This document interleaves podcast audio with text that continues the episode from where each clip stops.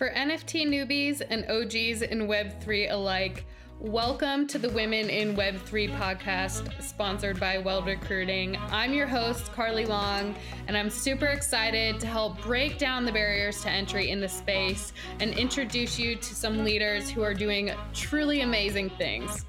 So let's dive in. Welcome, everyone. Today we have Stacy Elliott and Kate Irwin joining us on Women in Web3. They are basically our reporters on Web3. I feel like they're both at Decrypt. It's a guide to Bitcoin, Ethereum, all things Web3. Stacy, Kate, do you want to give yourselves a, a little intro, maybe about your your favorite things to write about, or what you mostly cover, how people might get to come across your work most often? Yeah. Um so I think with, with me and Kate, you kind of got like the two polar opposite like ends of uh web3 so i cover a lot of like institutional investing like how tradfi is trying to get into the space like that kind of stuff. Like i wind up talking to wall street banks and things like that. I used to work at goldman sachs um, for a little bit before i came back into journalism and then got into covering crypto and then that is a good segue to then let Kate introduce herself because she covers like the all the cool stuff with like gaming and NFTs.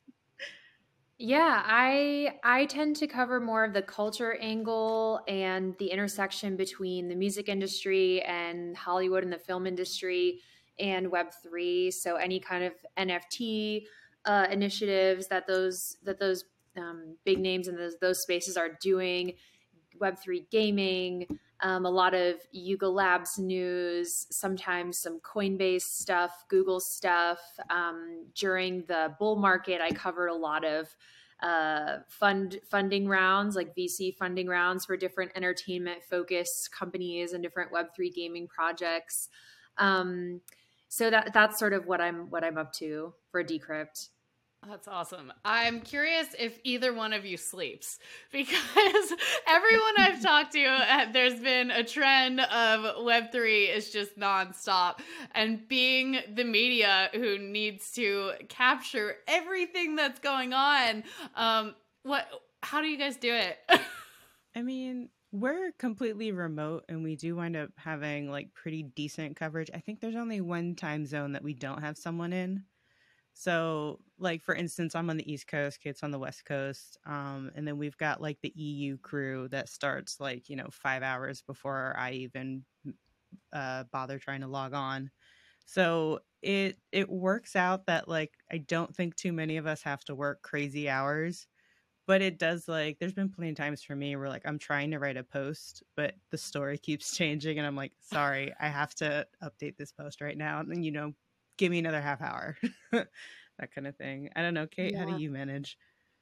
Yeah i actually I actually think it's it's not that difficult once you really try to cut through the noise because there's a lot of noise in this space and a lot of people trying to shill their stuff.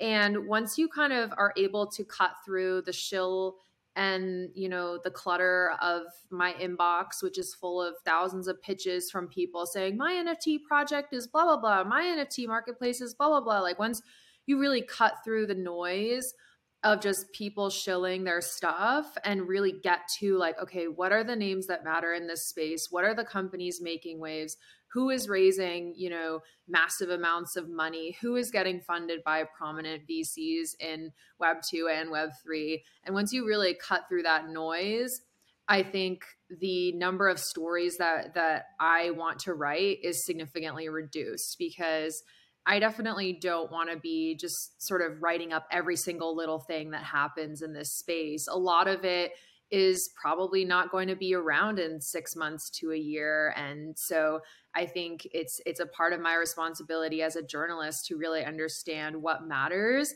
and what doesn't and um, really stay on top of of that whole industry uh, in terms of prioritizing you know what stories I should cover. Are those sort of the criteria that you have on how you decide what to even cover? Is it is it looking at you know who's investing how much money they've raised um, if they've been around for a while. Um, for both of your types of stories what are the the things that you look at to discern whether something is noise or a a big story or maybe even a unicorn that no one else has like found out yet? Um is that something you have to like take a risk on if your gut is like this is a story i want to tell but it might be a total flop or a rug pull.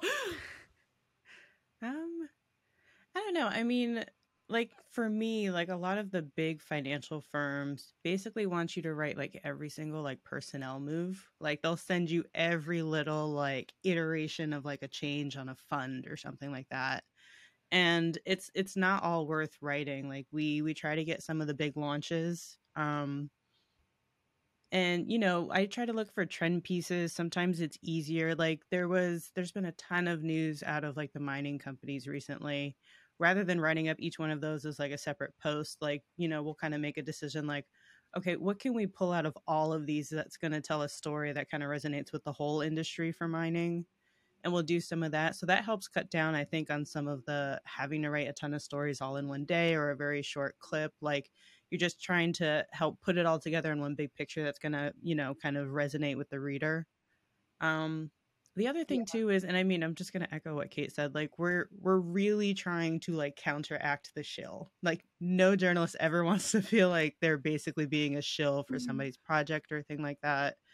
I remember at some point I wrote about I can't even remember the name of it now, but like a whole community will be in your Twitter mentions for months. Like if you've written about their project. and they feel and they're like bugging you to try to please write about us again and like it can be hard because like sometimes you do have to actually reach out and reply to people and say look i wrote about you guys because you were newsworthy but i can't i can't give you a bump every time you want your bags to go up you know Absolutely. yeah that, that's Fair. that's a big problem in in the nft space and the gaming space too um if you write about a certain blockchain but you don't sort of promote them enough they they get mad mm-hmm. at you and and so there is a lot of this sort of twitter conversations um, but twitter is still extremely important um, for me because there are so many angel investors doing stuff in web3 who are kind of self-described degens and they'll be you know they'll have hundreds of thousands of followers on twitter and they'll be investing in different projects and you know some of those names um, are of interest to people and and what they're doing. Um, they are making some big moves with with larger like web3 vcs and and people like that. And so we're really seeing a lot of um, sort of investment news and and that does weigh into me deciding okay do i want to cover this? is like okay you know what are the big names involved? And and sort of what are they up to on Twitter. But it's it's really hard to stay on top of all of it. I have been immersed like deeply immersed in NFT Twitter for over a year now, and I still feel like there's so much news that I miss all the time um, because people are just constantly engaging it's a huge job and it's it's a lot to keep track of. I feel like especially when there's uh, i the media is just so political nowadays with people. I've worked in pr i know how to sell and spin a story right? Yeah. like i it, if you don't understand how the whole editorial and news cycle works like it's it's a lot of work on your guys' part to keep your integrity and like figure mm-hmm. out what stories are worth telling but I, I want to kind of back up. Like before, Kate, you mentioned you've been in NFT Twitter for a year. I know beforehand you were in Hollywood Studios, I think it was. And Stacy, you mentioned at the beginning of the call that you used to work at Goldman Sachs. So, at what point did you guys transition into Web3 and what made you super bullish like this is what I'm doing, this will be my focus, my niche. Let's let's go.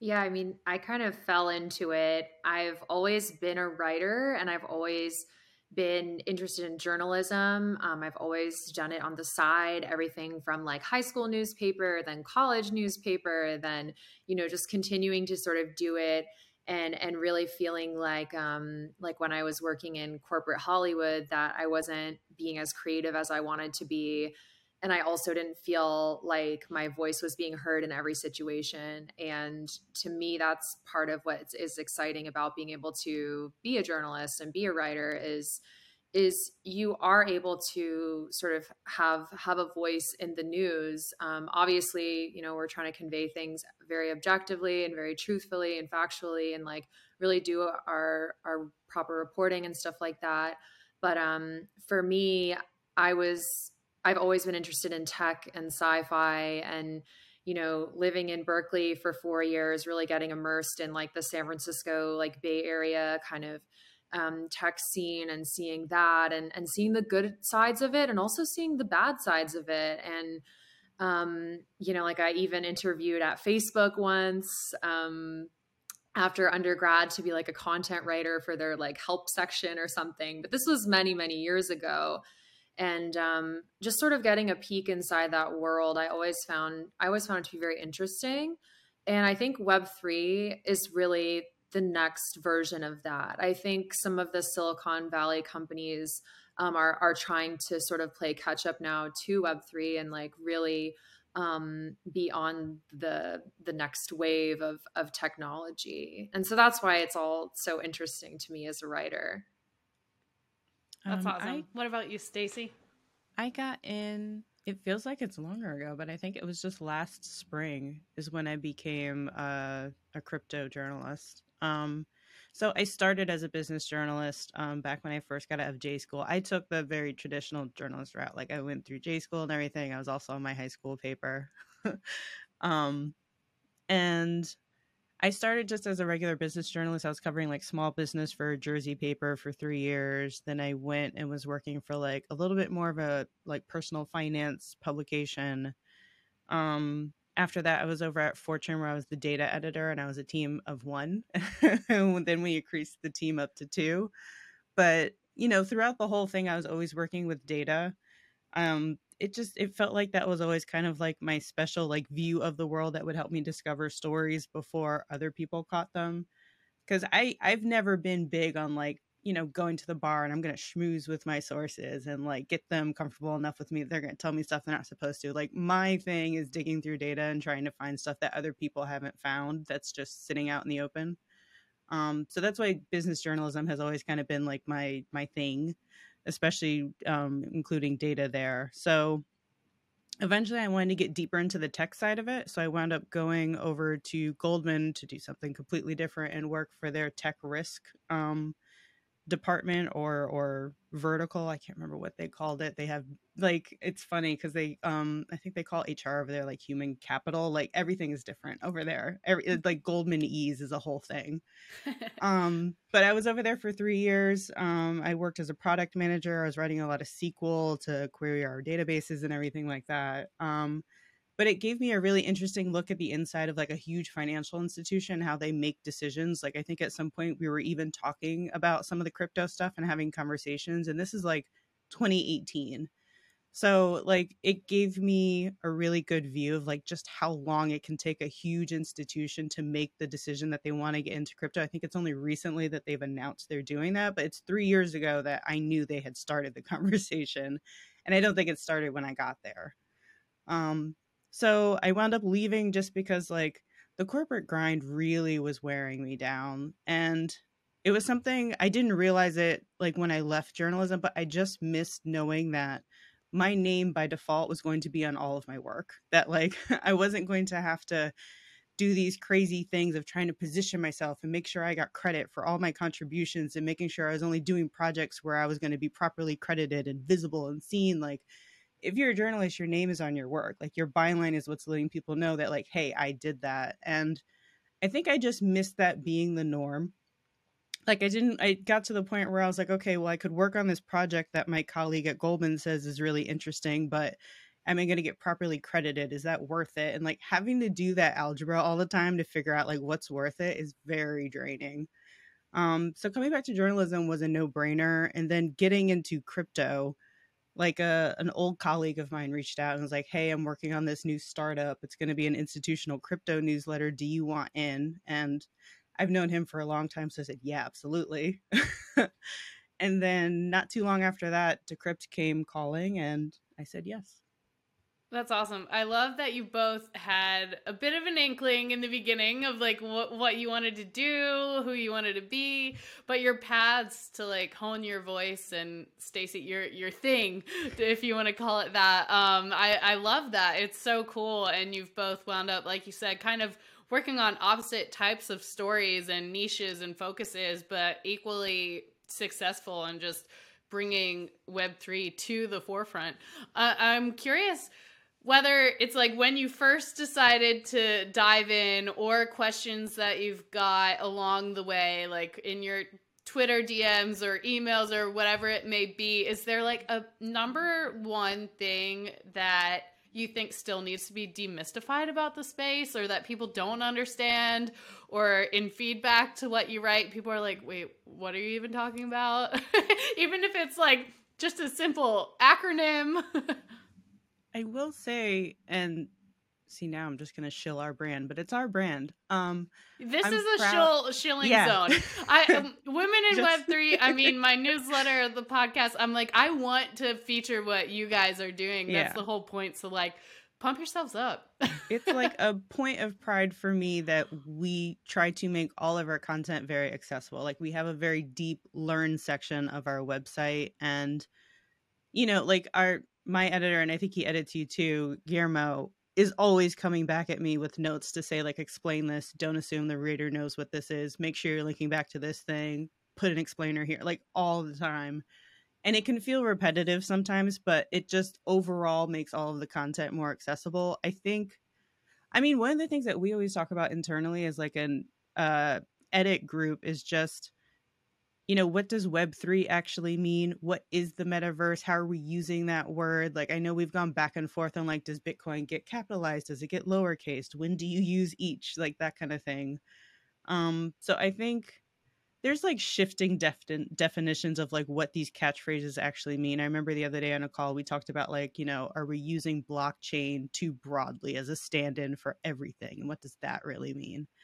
Um, so trying to keep up with that can be a little little challenging.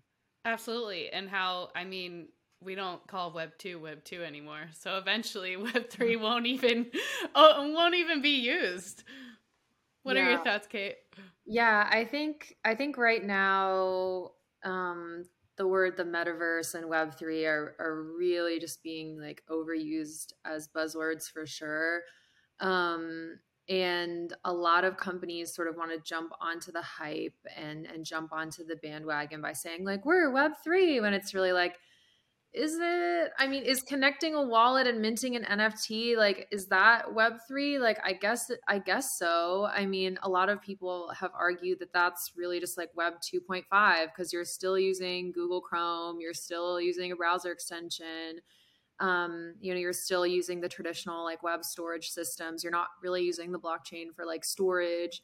Um, so I, I think a lot of that could still be demystified in terms of you know how that works. I also think with nfts a lot of people don't know that um, the nft is is really just something it's just a ethereum token that is a non-fungible type of ethereum token and um, the art you know for like a Bored Ape or a CryptoPunk or any kind of like um, metaverse land that is the associated metadata to the nft so the nft isn't the ape it isn't the punk it isn't that piece of art.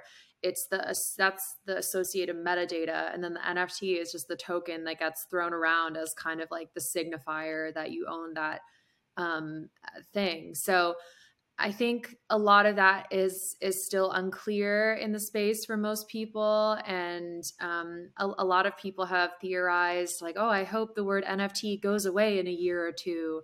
And you know, a lot of people are convinced that the word NFT is going to go away completely, and people will just be buying and selling crypto assets um, without really referring to them as NFTs. I don't know that that's true. I think I think they're that word that acronym is going to stick around for a while until there's like a better way to describe it. Um, that said, I do think that a lot of crypto stuff is going to start happening behind the scenes, but companies are going to have to really decide like why do we need crypto for this? You know, why do we need this to be on the blockchain what is the benefits and the drawbacks? Because not everything has to be on the blockchain right? Not everything has to be um, made crypto you know i'm not like a web3 maximalist or anything. Um, so there are like certain certain situations where that's good that it's on the blockchain and there are certain situations where it's really not necessary and the company is just sort of jumping onto this like hype bandwagon you know in hopes that they continue to get more funding or or something like that that's so important, I feel, for companies and people to know.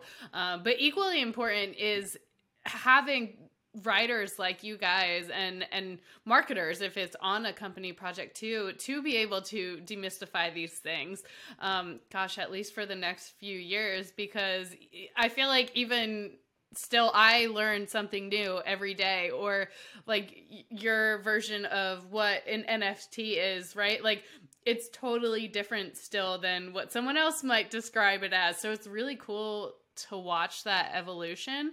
Mm-hmm. Um, but also just I think highlights the work that you're doing and how necessary it is to get more of a uh, like mutual understanding of this technology. Uh, I want to ask a maybe a hard question to you both as the last question today. Um, what is a either favorite or memorable article you've written or person you've interviewed? Um, a, a story or interview of the sort that we can link and highlight and share with everyone that you were like this is this is one that stands out. I know those questions are hard so you hmm. can take a moment. I have a few. It's hard to go for a few. That's awesome. Do it. Do a few Yeah, um I mean like a first one that I thought was really cool was being able to talk to Dillon Francis when he got his Bored Ape sort of gifted to him as like a part of a residency deal um to do some shows for this um sort of nightclub manager um and his entertainment company so I had been listening to Dillon Francis since like I was in middle school or something. So it was really just kind of a crazy, like full circle kind of experience um, to to really be able to talk to someone in, in who's into crypto, who whose music I've been following for a long time, and sort of get a sense of like, oh, okay, like why do you like you know Solana, and, and sort of have all these fun conversations. I also think it's been interesting to talk to some other people um, like Jimmy Edgar, who's another um, music producer turned visual artist. And he had a really um, sort of more, a little more controversial take on um, NFTs because he wasn't really into music NFTs, but he's really into visual art NFTs. Um, and he's not really sure that um, any sort of like royalty based music NFT models will, will end up working. But I just think coming at it from a sort of like artist, my all my articles where I talk to artists and and really get a sense of like why they're excited about um, crypto and Web three and NFTs. That's exciting, and I also like to hear their criticisms and electronic musicians specifically. I've talked to a lot of them now, and like music producers like Illmind. He's like a more hip hop producer. Just being able to talk to them, they are super knowledgeable actually, and and I think, and they've said this, and and uh, I I think I sort of gleaned this too. Is is it's they're so knowledgeable because they make music on their computers and they're already so tech inclined. And so I think we're just seeing this huge wave of electronic musicians um, like Deadmau5, Steve Aoki, you know, all these guys. They're just super into exploring what crypto can do and what blockchain can do and what computers can do in general. And um, so those stories have been some of my favorites, just personally as as well as for for work. Yeah, that's a super cool overlap there. One that I feel like people kind of miss or don't think of. Um, I generally don't, you know, like put music and tech together, but there is such a, a crossover, especially now. Stacy, what about you? Um, so I had time to like type and find because I wanted to make sure I got um, her company right. So I got to talk to Chelsea Manning earlier this year, which was really fun. It took such a long time to try to get that set up because like packed schedule. Um, but we spent like a whole hour just talking about privacy and all the different issues in the space. And it was really interesting talking to her specifically about it because she was into cryptography and privacy long time ago, like before as she puts it, all the finance bros and Wall Street people came rushing into the space and kind of like became the face of it. And so the way she kind of explained like her contribution or her role with the company is to try to start going out to the communities that like have always been into cryptography and privacy and try to convince them to come back into it now, like into crypto. Um, so that that was really good and just she's so she was so candid like and i love it when interviewers are very candid with me and just kind of like off the cuff. Um that was really good and then i've also and this is through our podcast i've gotten to talk to Sam Bankman-Fried and cz and that was kind of like back to back. We did we talked to cz first and i got to push him on the whole like where is your headquarters going to be? They still haven't said by the way. But like I've been wondering where this is going to be ever since I started covering the space. So to like actually have him like, you know, looking at him in Riverside and being like, no, really, where where is it going to be? I hope you're the first to break it once it does come out. I really I'll hope be, so I'll too. be looking to you. you guys should me, have a little like- a little deal going. I ping their PR every now and then, like anything. and then awesome. um I got to talk to Sam last year because we named him I think I want to say it's our founder of the year um for 2021.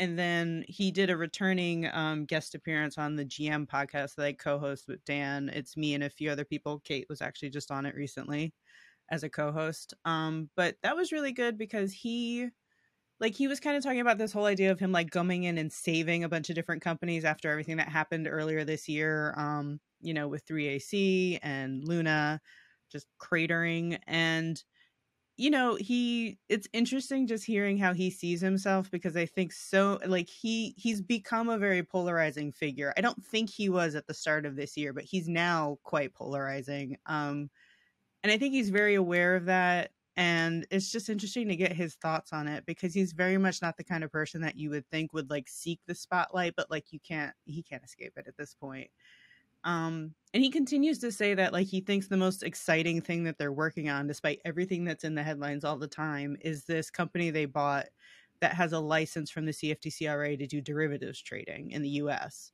and he just continues to say that that's the most exciting thing. I think it's LedgerX is the company they bought. They've since rebranded it as FTX something, but you know, like I'm I'm looking to see what that company does. Like he he knows something internally that we all don't about what they're getting ready to launch or how they're getting ready to position themselves, and so it's just fun picking his brain because he just has all these very like considered and academic ideas about things, and you you know when he's kind of gearing up to like really like take you somewhere. so That's really cool. those are definitely my two favorites.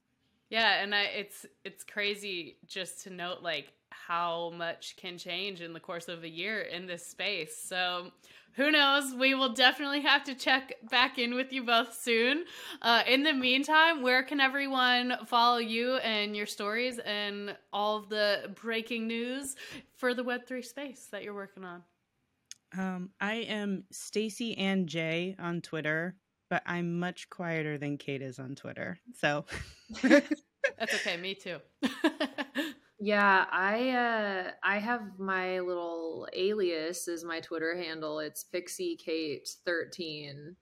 Um, some people have asked me about it, about that handle, and I've just been like, well, it was my internet alias and not gonna change it now. So Mm.